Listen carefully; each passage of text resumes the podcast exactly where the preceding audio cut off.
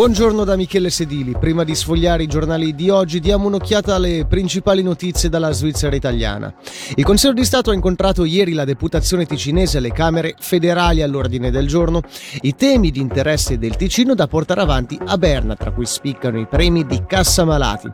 Sentiamo il presidente della deputazione, Fabio Regazzi. Il tema dei costi della salute sono delle procedure estremamente complesse, si fa fatica ad avanzare su questi dossier, ma è anche perché il tema è tutt'altro che semplice. Ci sono delle proposte contenute in alcune iniziative popolari, ci sono atti parlamentari e lì siamo sostanzialmente allineati con il Consiglio di Stato per cercare di far sentire il nostro peso, anche se soprattutto con la maggioranza svizzero-tedesca, va detto, si fa piuttosto fatica. Ed è stata presentata ieri la conferenza dei presidenti delle commissioni regionali dei trasporti. Tra gli obiettivi dichiarati anche quello di far fronte comune e avere maggiore incisività nella risoluzione di problemi largamente percepiti dalla popolazione.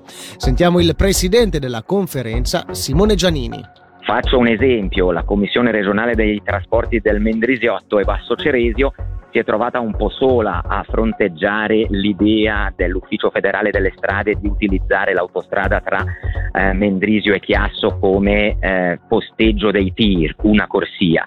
Ecco che in questa maniera, con il supporto anche dei presidenti delle altre commissioni dei trasporti, è forse magari un po' più efficace la contrarietà a questo progetto e magari anche la propositività a trovare delle soluzioni alternative che noi riteniamo esserci. Locarno guarda il Natale 2023 e invita i privati a farsi avanti. Dopo la rinuncia di pochi giorni fa da parte dell'associazione Locarno On Ice, infatti, l'esecutivo cittadino detta i prossimi passi per chi volesse farsi avanti. Sentiamo il sindaco di Locarno, Alain Scherrer. Per dare una comunicazione univoca a tutti gli interessati, tutti coloro che vogliono presentare una proposta per l'animazione invernale devono inviare un dettaglio, una documentazione dettagliata al municipio, munite, soprattutto questo è importante, di business plan. Il termine per la consegna è lunedì 18 settembre.